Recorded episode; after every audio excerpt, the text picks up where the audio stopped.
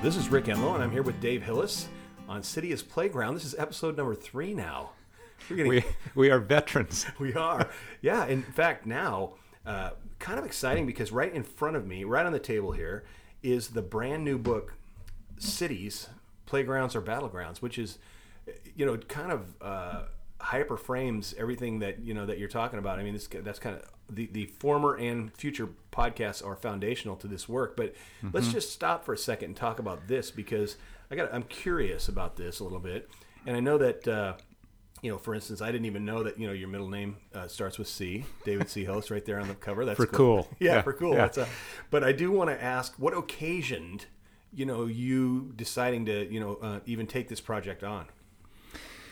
Was, uh, as oftentimes is the case, Rick, this uh, this story and the production of this book has um, many elements to it. But the the Reader's Digest version is about uh, three years ago. Uh, my predecessor, Reid Carpenter, who we've talked about a bit in the first two episodes, um, he was the person who started the first leadership foundation in Pittsburgh and then became the president of Leadership Foundations, and I uh, took his place six years ago. Mm-hmm. um, decided that, uh, you know, 73, 74 years old, to pull a group of us together and say, is there a story to uh, be told about the Leadership Foundations? And uh, it was uh, in the uh, second week in December uh, when, of course, for nonprofits, we're all a little bit frantic about yeah. how we're going to finish here to fiscal year. But we flew down there, eight of us, and spent two days with Reid, um, simply asking the question uh, should a story be written about leadership foundations? And I think we were all sitting in many ways, Rick, with the idea that, uh, you know, the last thing the world needs is one more book. Um, so we tried to discern and and uh, and ask questions, and the result of that two-day meeting in Naples, Florida, of all places, in December, was yes, uh, let's let's write this book. Uh, the other trigger was that this was in 2011 and 2012 uh, here two years ago um, was officially the 50th anniversary of the time that Reid Carpenter went up on Mount Washington with Sam Shoemaker.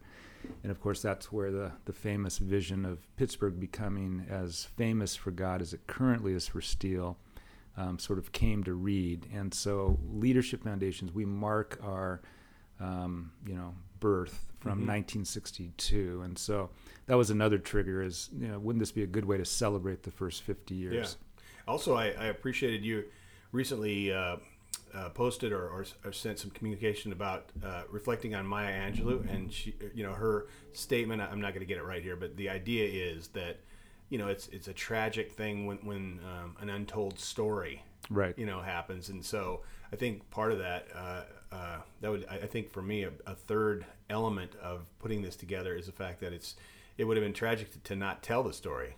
I think I think that's right, and and there's a particular element about that um, that I think is true. Um, yeah, Maya Angelou's notion of um, you know the absolute tragedy of, of, people not being able to tell their story and and and and that was a play of leadership foundations.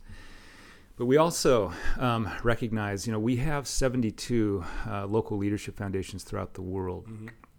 and we really exist uh, for them. I mean we you know we get up in the morning we go to bed at night to develop strengthen and sustain local leadership foundations so, the other element of this book that I'm particularly proud of is that we uh, discovered a publisher who uh, agreed with us that if a local leadership foundation wanted to write their story, um, that they would be willing to publish or create uh, what we call kind of you know limited editions for that mm-hmm. particular city.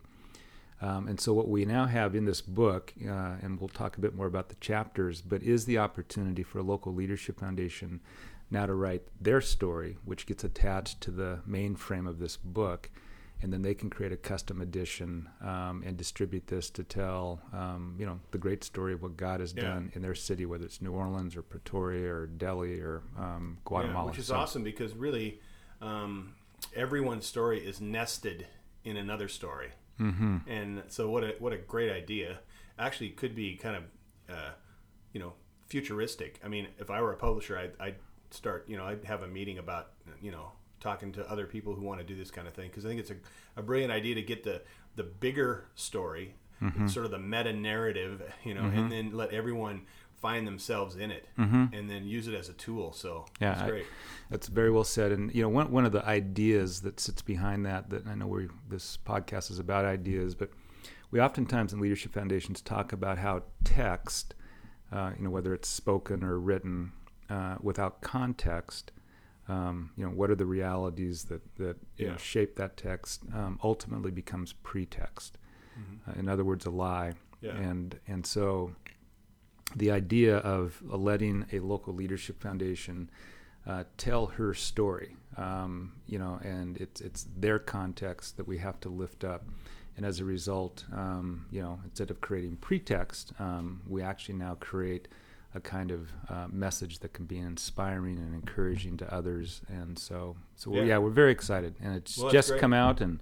I actually like the way it looks, which was Yeah, uh, which was quite nice. And yeah. so Well, I thought about this because uh, recently I had a chance to get a little Greek education, uh, a Mm. little uh, travel to Greece, and they were talking about um, the agora, which is the public space, Mm-hmm. and how the even uh, um, Plato and you know Augustine and some of the great philosophers they they they wanted a place where everyone was welcome.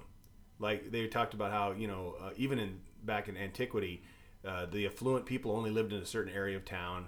You know, the, the, the sh- kind of the shanty town across the tracks, all that stuff. And it, and if there wasn't a place designated, you know, by the polis or the city that was a common place or a public place, you'd never even run into anybody.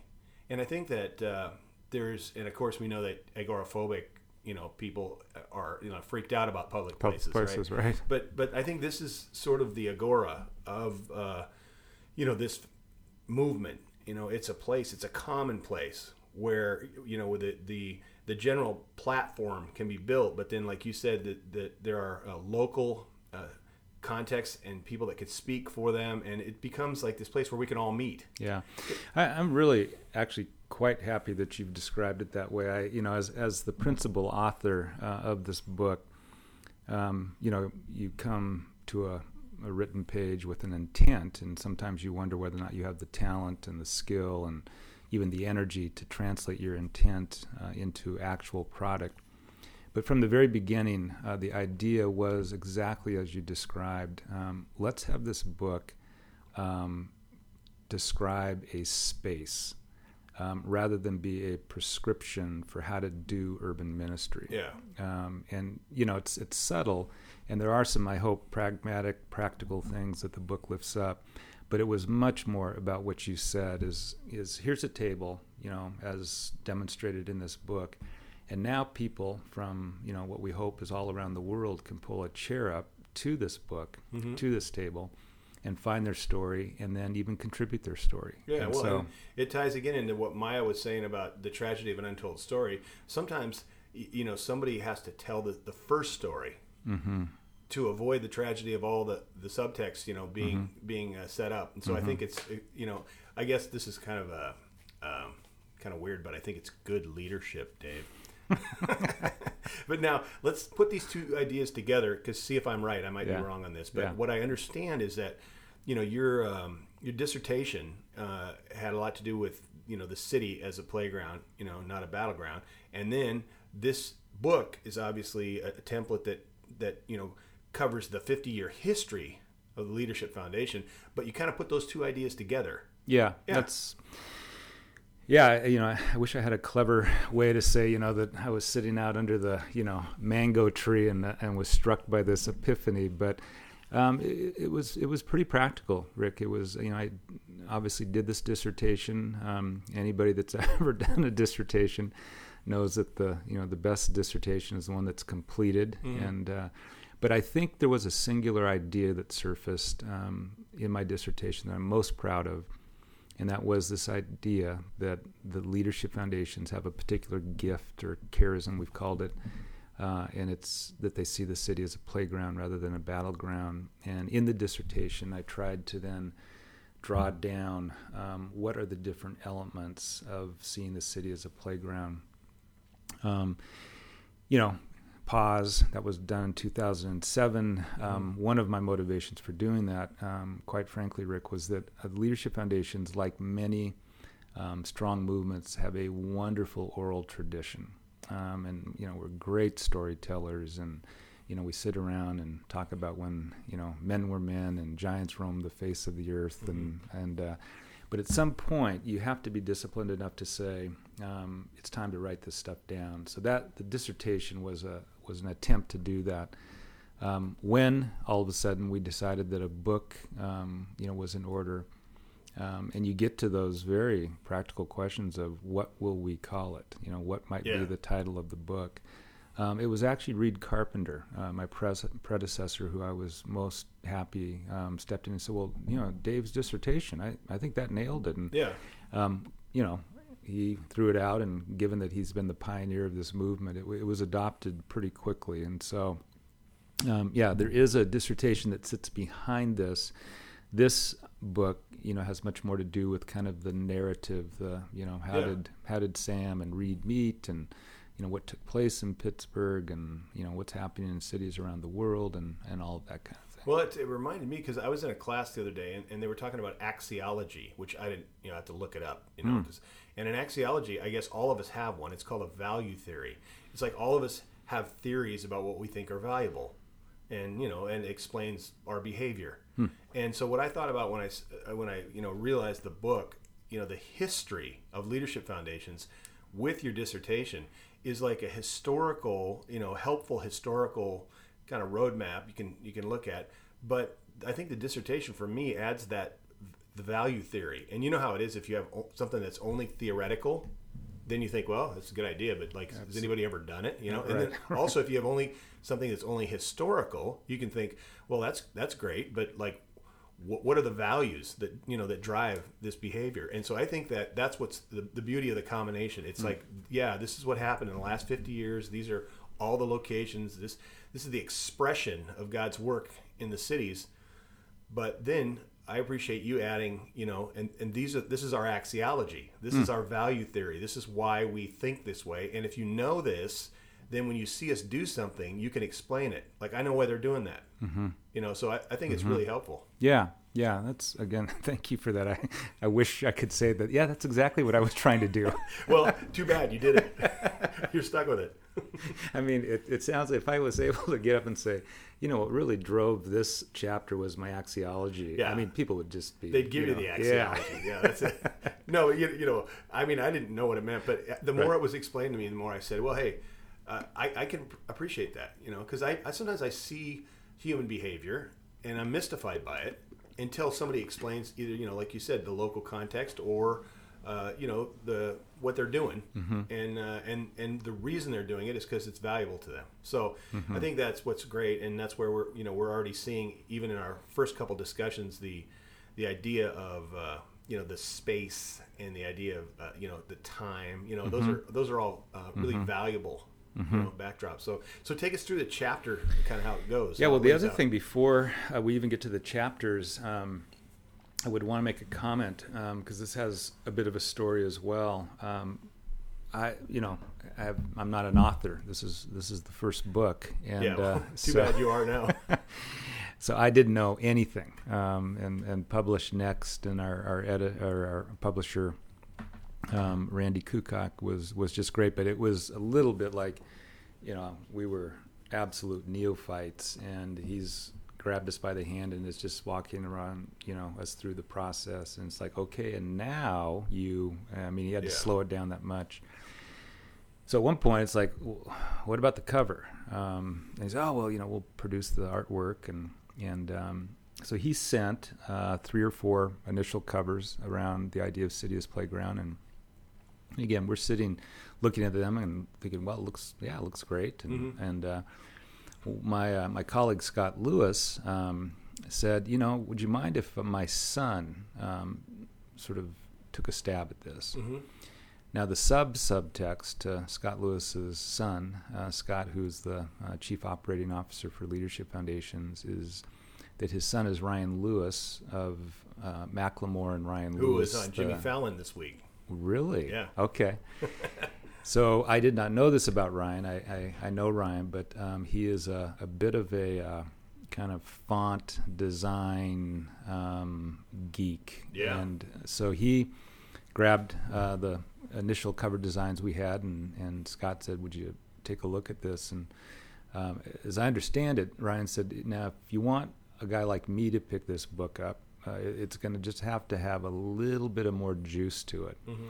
And so Ryan, you know, spent a few hours and, and came up with some ideas. So it's his idea um, that that sits at, at the base of this this cover, and then it went back to the publisher, and then they you know finished it off with obviously the title and some things like that. So it, it's quite fun for me to. Uh, um, be able to make the comment that um, at least a part of our cover was designed by a, uh, a hip hop guy. And, that's uh, right. And so that's just the way Who's Leadership kind of- Foundations a- roll. Who's kind of a, a contemporary Michelangelo, really. I mean, the guy's amazing. Yeah. And I love even when you get the chance to see the cover. I love how um, you know the the graphic insinuates that if you see the city as a playground, it's kind of a dark and down, uh, you know, Mm-hmm. kind of a scene. And then if you see it as a, a, I mean, as a battleground, but as a playground up above, it's bright colors, and I mean everything's up. Exactly. And I think it's a brilliant yeah, design. That's exactly right. And then the other, you know, the little subtitle, and this was important for us, is where we say it's, you know, title of cities, playgrounds, or battlegrounds.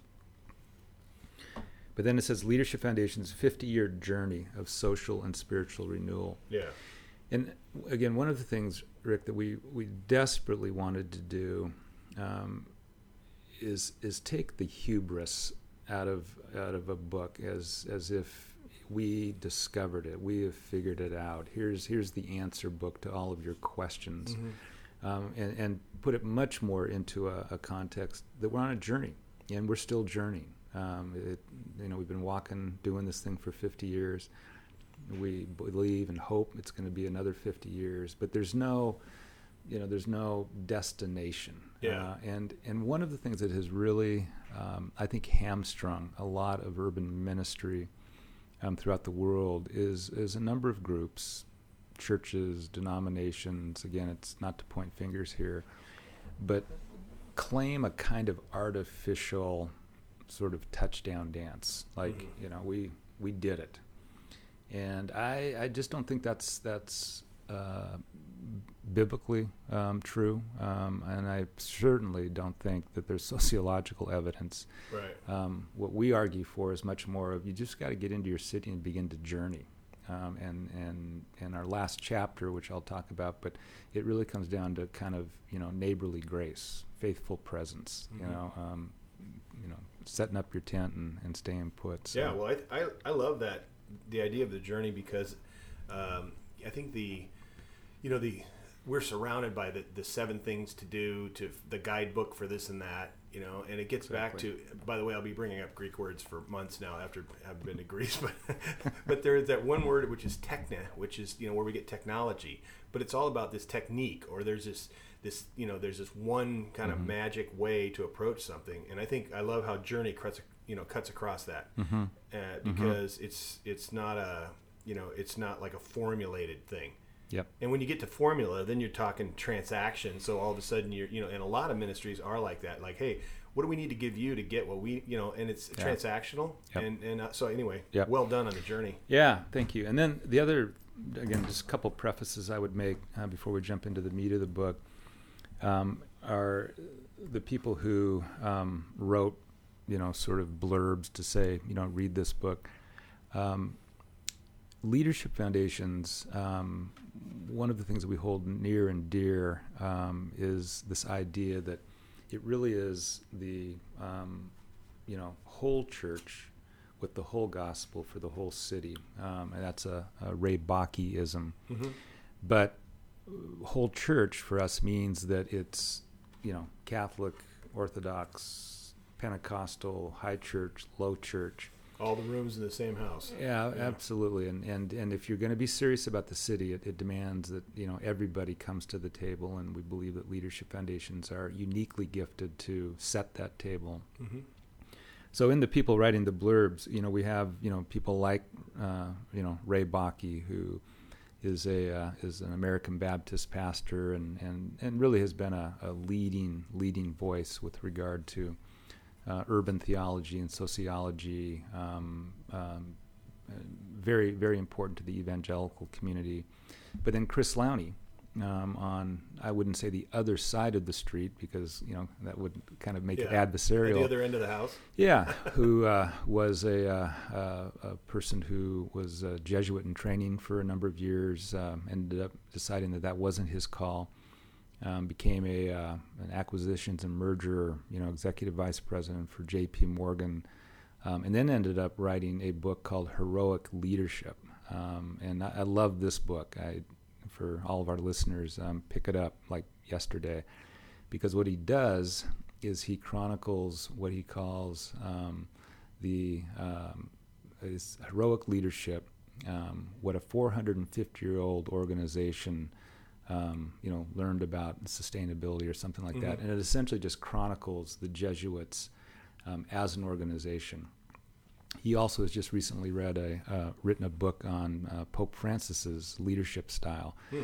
But Chris has become a friend of the Leadership Foundations, and uh, and he was delighted to to write a blurb, and and then Bill Milliken, um, you know John Perkins, who is the you know is really the you know grandfather of many of us with regard to anything that uh, would relate to you know urban ministry, working in solidarity with the poor. Betsy McCormick, so right from the very beginning, what we hoped to do, Rick, was to give anybody that would pick up the book and say, "Wow, that's quite, uh, quite a breadth of, Yeah. of different women and men who would all, you know, uh, say, read this book." Yeah. Um, Yeah, and- I think that's great.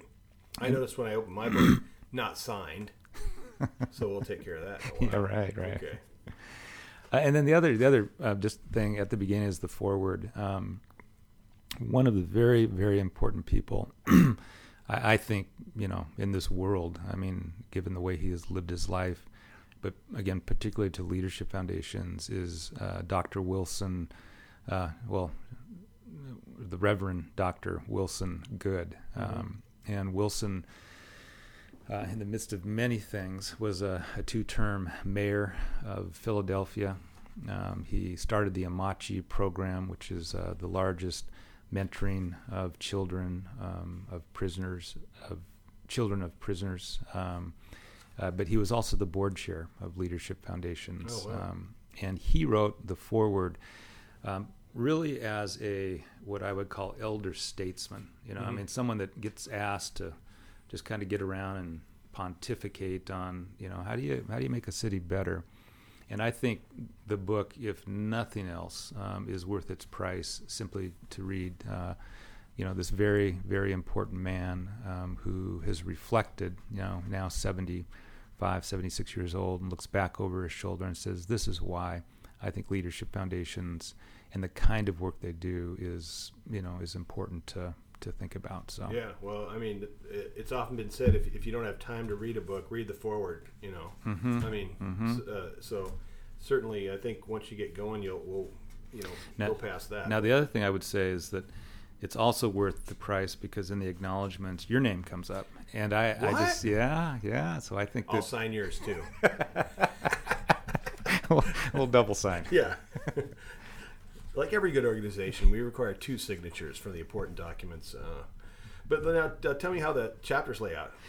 Yeah, so there's six chapters. Um, the uh, uh, again, it's prefaced by there's an introduction. Um, again, without giving away the book, because you know, of course, I don't Yeah, want to. no, you know, it could be like to- an audio book if we do that. but in the introduction, um, we uh, we do try to lift up this idea um, that uh, Stanley Hauerwas, and we talked about this, I think, in episode one, um, where he, um, you know, essentially asked the question: true or false? Um, you can only act within the world in which you see. And Hauerwas's answer is is that it's true, Mhm. um, and so being able to act better, bigger, broader um, uh, has little to do with exerting your will and has more to do with are you just seeing in clear ways. Mhm. And so in that we we try to you know lift that up and say that this book is is fundamentally about um, you know uh, enlarging one's eyesight right. uh, in the hopes that you know as you grab a hold of something like a metaphor of you know wow could the city be a playground that the consequence of that is that you're actually going to go back out into the streets or encounter your neighbor or uh, go to your local grocery store and, uh, and, and act a bit different. Yeah. And then the six chapters just um, are, are, pretty simple. The first is uh, what we call a city famous for God, and this is the the specific history to Pittsburgh. Mm-hmm. Um, Reid's encounter with Sam. Um, I think people will enjoy it. Um, Sam was quite a character. Um, there would be no leadership foundations today if it wasn't for Sam Shoemaker, this Episcopalian priest who, um, interestingly enough, um, I mean, did some very big, famous things. I mean, uh, was along with the uh, Jesuit, the inspiration behind and the theology behind the AA movement. Mm-hmm. Uh, he was on the cover of Time magazine um, with regard to you know the Oxford movement, and I mean but uh, he never wrote, and he wrote 32 books along the way, but he never wrote anything specifically about urban ministry. Um, and yet, it's that statement, um, you know, a city is famous for God as it currently is for steel, that was was the, you know, actually in the book we call it, it was the match, you know, mm-hmm. that that lit, particularly in Reid, uh, this fire that is now the leadership foundations in 72 cities throughout the world. And then we also try to talk about some of the fathers, uh, the grandfathers and grandmothers whose shoulders we stand on. Um, and here we talk about uh, Dr. You know, Raymond Bakke, um, mm-hmm. who was very important, Dr. John Perkins, um, Jim Rayburn, um, and Young Life. Mm-hmm. Um, again, we could have a conversation about any one of these men. Uh, you know, uh, Nancy Chalfant, uh, Doris Hillman, um, Sister Catholic nun, Sister Gertrude, um, all, all, of these women and men in their own, you know, kind of way, um, particularly with Reid, um, you know, had a relationship with him or he was impacted by them, and, and they became, um, yeah, the pillars by mm-hmm. which the Leadership Foundation was was birthed. So that's what we try to capture in chapter one. Chapter two is just to lift up the reality of the city uh, that we're you know we're in a world now that is more urban than suburban that whatever else the 21st century is going to be and it could be many things most of which we don't know uh, it will be fundamentally and characteristically an urban place yeah. um, where where people will live in cities um, and so we capture that try to lift up what some of the issues are um, that we face, and that if we don't um, engage them, I think in creative, meaningful, imaginative ways, uh, then we're we're not going to do well. Uh, mm-hmm. but if we can engage those issues, then cities can actually become what I think the Book of Revelation ultimately promises. Um, you know, uh, the the city of God, um, mm-hmm. a place where life can flourish. Um, in the third, we talk about um, just what is a leadership foundation. Um, so if you walk into a place like Delhi or Dallas, um, knowing that um, these cities are very different, uh, they're living, breathing organisms, and as such, uh, should have um, a different programmatic expression.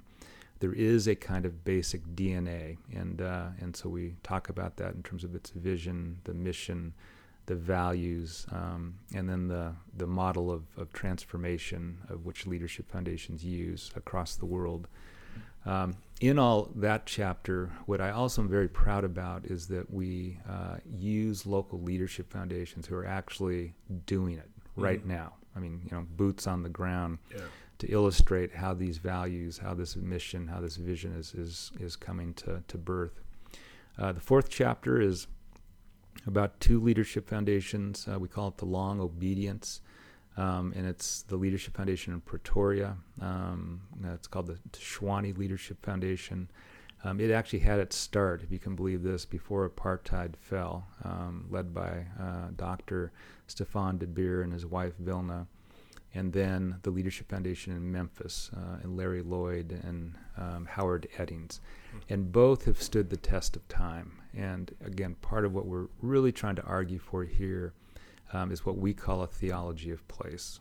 Um, if you're going to make any substantive change in a city, it's going to be a result of just staying at it, um, having at it, you know, uh, failing, you know, and then getting back up and falling down again. Mm-hmm. And both these cities uh, have done that in some wonderful in fact, ways. I was just thinking about um, the Tshwane Leadership Foundation, which Pretoria. you've been to.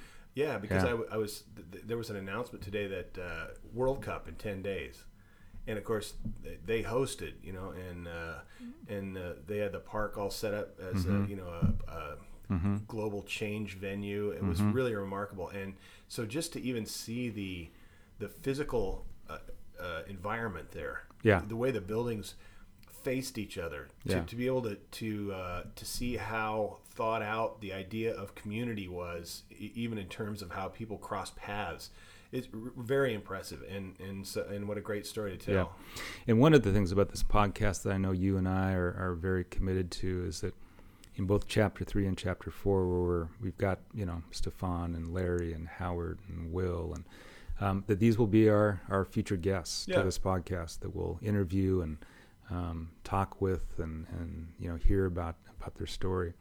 Uh, chapter five then is just the global movement. Um, it's it's you know who are we in these 72 cities around the world, and how do we encourage one another? You know, stay committed to one another. What is the central office of which I'm responsible for do on behalf of these local leadership foundations?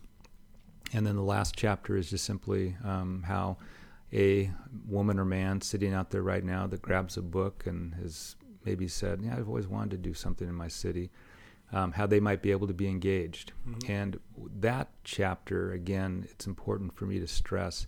It's not trying to sell leadership foundations. Um, you, you, know, it, it lists leadership foundations up, I think, as a model, but there are other models out there. And, uh, and so, what leadership foundations ultimately want to do is be able to engage, uh, you know, denominations and churches and individuals and say, let's have a conversation. Um, and here you are, you know, in your city. Is is there something God might have you do? And uh, and if leadership foundations can be of help, um, we we would love to do that. Mm-hmm. And then we, finally, at the very end of that that chapter, um, and uh, you know, maybe you and I can even read it, to do a little read aloud, but. There's there's a, a couple pieces that I, particularly one from G.K. Chesterton, who we talked about on episode 2 mm-hmm who was the ultimate inspiration behind City as Playground because he was the one that again quoted, you know, that, that heaven is a playground. Uh, but he's got a wonderful piece around uh, how cities become great, and uh, and so Look that became a. You can read it in a second. yeah, because to me, I was just thinking about to tie uh, our uh, present conversation into into our past conversations.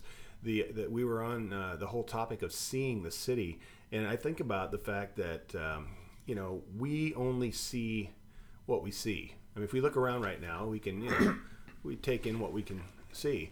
But then if you think about uh, the invention or the introduction or the emergence of a telescope and a microscope, and suddenly the world's a whole different place. Yep. And I think that what um, really what this book does is it helps me take a really close look, you know, a microscopic look at you know what what's gone on but also like you said towards these last chapters it starts getting telescopic you know mm-hmm. and it mm-hmm. really does kind of help me see further than this mm-hmm. so i mean i think i think mm-hmm. that's uh I, way to go you know I actually uh, not to you know consider this um, like right there next to the Bible or anything, you know, because there's already uh, in a lot of hotels there's there's a couple other books with the Bible trying to make friends. But I would say that you know, and I think people would understand when I'm saying this. You know, as a pastor, I'm not um, you know. Um, advising that you know we've had some new revelation here that we need to you know have a council in Nicaea include this in the canon. But I think what we but it's true that um, I feel like the, the, the superintending of the Holy Spirit is uh, a big part of you know your effort in putting this together and the collective effort of people that have helped because when you when you see a, a project that that ends up like this and then we make these observations and we realize quite honestly that wasn't necessarily something we had you know on paper but this is what happened i think that you can say wow you know thanks god mm-hmm. you know for being present Mm-hmm. And of course, we all believe that, but sometimes uh, when it's in black and white and you know it has pages, you you know you can see it. I think I think that's right. And what I've you know said to people so far already about the book that I'm probably most proud of. There's a there's going to your uh, your vacation, Rick. There's a ancient poet back, you know, I mean, think 400 BC or something like that, and I never pronounce his name right, but he had this wonderful little line where he says, um, "Foxes uh, engage little ideas. The hedgehog engages one big idea." And I think that that's what this book does. I mean, I don't know if it's a, you know, I don't want to put ourselves up there with others, but I, I think it lifts up one big idea. Mm-hmm. You know, the city, could the city possibly be the playground of God's Spirit? Now, here we talk about a whole lot of other things for 182 you know, pages, but but that central idea, that that hedgehog idea, um, and I, I hope that that sort of sits in people's laps and and that they can begin to think about it and you know begin to drive their car down the street and go you know I've never thought uh, about that mm-hmm. but but what would that mean and what would that mean about you know I live across the street from that you know apartment complex that I've always been a little bit afraid of mm-hmm. um, you know the grocery store down the street that I you know, go in there, but I never talk to the clerk. I, you know, I keep my head down. Uh, what would happen if, if it's a playground, if I lifted my head and begin to actually learn people's names? I mean, yeah. So that's yeah. that's the idea. That's great. Yeah. Now uh, let's finish with the a reading. It's always great when the author reads because then when you read the book, you kind of hear your voice. so this is going to be a well here here. Uh, so I'm going to actually read two sections. One is uh, something I wrote um, because I think it gives some context. Um, and then I'm going to read Chesterton. Um, in the in the very last chapter, um, one of the things that we try to pick up is that, um, and it's yeah, page 130, but that um, each gospel has a uh, commission.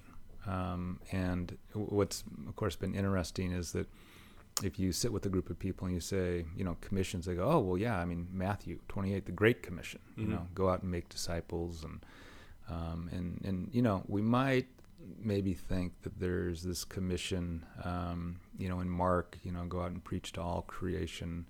Um, maybe there's a comment um, with regard to um, Luke and, and, and all that. But, hardly anyone ever um, mentions the commission um, that appears in the book of John. And yet, I would argue that it's the book of John's commission that is probably most relevant for our 21st century reality. And um, one of the things that I think makes it real is that the commission comes to a group of people who have locked themselves inside a room because they're afraid. Mm-hmm. And Jesus comes through the locked doors um, and then blows you know his breath on them and says you know peace be with you and then says this famously uh, as the father has sent me so i send you mm-hmm. but he doesn't qualify it by saying to make disciples to preach the gospel to build a program there's almost a sense in which the commission in john is go be mm-hmm if you happen to be a pastor, be it. If you happen to be a businesswoman, be it. If you happen to be a teacher of kids who are mentally and emotionally disturbed, be it. In other words, the the the, the commission of John um, essentially says everything is sacred mm-hmm. uh, because I have blown my breath into you. Now just go out and be me, mm-hmm. just like the Father did. So so that we try to bring that out as as maybe the the 21st century postmodern urban commission. Um, and so in the center of that, then of course, is is Jesus himself. And mm-hmm. so I'll I'll read this about Jesus. His comments and actions seem, at first glance, to make things more opaque than clear. He indicates that to live you must die, to lead you must serve, the price of one is as valuable as the price of many. He spends two whole days with a woman of no consequence and little time with a man of great consequence. He engages his disciples in the same way. His betrayer, whose betrayal he has foreknowledge of, he holds close. And the one he decides to build the church around, he famously labels Satan. He heals where there is no faith, and he heals where there is faith. He behaves so recklessly that he is described as a drunkard, and yet says that not one jot or tittle would be left unfulfilled of the law that would appear to exist to prevent such recklessness. In his orbit, women are championed, children are esteemed, those marginalized are described as reference points for the kingdom of God, and scandals become gateways to salvation. This figure, whom the New Testament pivots around, is always knowable and yet resists definition, always approachable yet defies familiarity, always healing but refuses to gloss over our deepest infidelities, enters into the particularity of life without ever displacing it, and engages battles of the most intense kind without living in rivalry. It is with the literature of the New Testament and with this figure that we enter into a world where, for the honest student, we are enveloped in a journey of untold realities that are breathtaking while comforting, upending while consoling, leveling while elevating, in a word, a world of mercy. Wow. I, have never heard that. That is great. I think one of the things I, I'd recommend is to, uh, like you taught me this, to slow down the text Mm-hmm. You know, sometimes we read, try to read too much, but mm-hmm. I think mm-hmm. that it's great to just take a few sentences at a time and really, you know, kind mm-hmm. of think about those. But yeah. Yeah, and so so when I when I wrote that, it was really you know reflecting and and trying to make uh, clear, I think, in this book, that when you get you know underneath the hood and you say, okay, well, what what is the modus operandi of leadership foundations, and you know they man, they're out there. This is not my mother's Christianity, mm-hmm. you know, mm-hmm. kind of a thing. That that hopefully that statement um, declares, redeclares that leadership foundations um, are a Jesus movement, absolutely. But we think that Jesus actually moves us to open our hands rather than close it. Mm-hmm. Um, and I think you know the best way to describe that is mercy. So that little reflection right there, Rick. Then I think you go to page 136. Um, and here is the you know for me this this particular reading i came across it it's in a book called orthodoxy mm-hmm. uh, by chesterton he um, chesterton was a remarkable soul. Um, i mean we could again have another podcast just on gk chesterton all yeah. 420 pounds of him. Um, he was a journalist on fleet street um, died in 1933 um, you know friends with George Bernard Shaw and Rudyard Kipling and you know I mean you know Adolf Huxley. I just I mean the list goes on. But a real defender um, of uh, you know Christianity he was a Catholic man but specifically um, loved cities mm-hmm. and, and loved London and and so he writes this piece um, around um, two cities Pimlico and uh, and Chelsea I do go into the book and explain a little bit, and for our readers who would be unfamiliar with those cities, at that time, Chesterton um, wrote, uh, y- you know, Chelsea might be uh, the way that, uh, you know, a city that's seen a lot of urban renewal it would think about itself. The arts are flourishing, you know, people feel safe downtown. There's condominiums, there's, you know, every night you go out, there's a festivity. Uh, in Pimlico, um, is a city that that maybe um, feels or was a little bit the way that Detroit, you know, feels. Mm-hmm. Um, you know, East St. Louis. I know the city that you and I here live in, Tacoma, has felt um, Pimlico-ish, and so it's with that uh, in mind. And then I ask people to just place their city um, in as, as kind of a prayer. And so here's what Chesterton says. Let us suppose we are confronted with a desperate thing say Pimlico. If we think what is really best for Pimlico, we shall find the thread of thought leads to the throne or the mystic and the arbitrary. It is not enough for a man or a woman to disapprove of Pimlico. In that case, he or she will merely cut their throat or move to Chelsea. And of course, we've seen a lot of people do that. Yeah, yeah.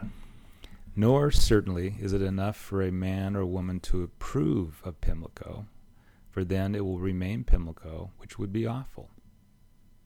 The only way out of it seems to be for somebody to love Pimlico, to love it with a transcendental, transcendental tie and without any earthly reason. If there arose a man or woman who loved Pimlico, then Pimlico would rise into ivory towers and golden pinnacles. Mm. Pimlico would attire herself as a woman does when she is loved, for decoration is not given to hide horrible things, but to decorate things already adorable. A mother does not give her child a blue bow because he is so ugly without it a lover does not give a girl a necklace to hide her neck. If men and women loved Pimlico as mothers love children, arbitrarily, because it is theirs, Pimlico in a year or two might be fairer than Florence. Some readers will say that this is mere fantasy. I answer that it is the actual history of humankind. This, as a fact, is how cities did grow great. Go back to the darkest roots of civilization, and you will find them knotted around some sacred stone or encircling some sacred well. People first paid honor to a spot and afterwards gained glory for it. Men and women did not love Rome because she was great. She was great because they loved her. Isn't that breathtaking? That is. Oh yeah. I mean, it's just. It's, it's it's totally it's kind of gutsy too to read yourself before Chesterton. well, I had to get myself out of the way. no, but I mean, with the exclamation really is, mark, that's fantastic. I mean, it's so true too because uh. you know, especially I recognize uh, the response to the first two options so so readily. Like you said, if somebody just says, "Well, we'll move out of here," or else we'll just live here and, and not do anything, just detest it. That's right. Know? And uh, so I think uh, I think that uh, I mean really is is what the work of the leadership foundations is about is to stir up that love and to you know and I know just for me okay just one guy uh, that that I have experienced that hmm. you know because of my you know uh, chance to just cross paths with leadership foundation I mean I have actually I think this particular city, this Pimlico, this you know the city of Tacoma, has been mm-hmm. given to me as like a gift. Hmm. Like I mean, I ate lunch today, you know, on the hilltop, which is the dreaded you know hilltop or whatever.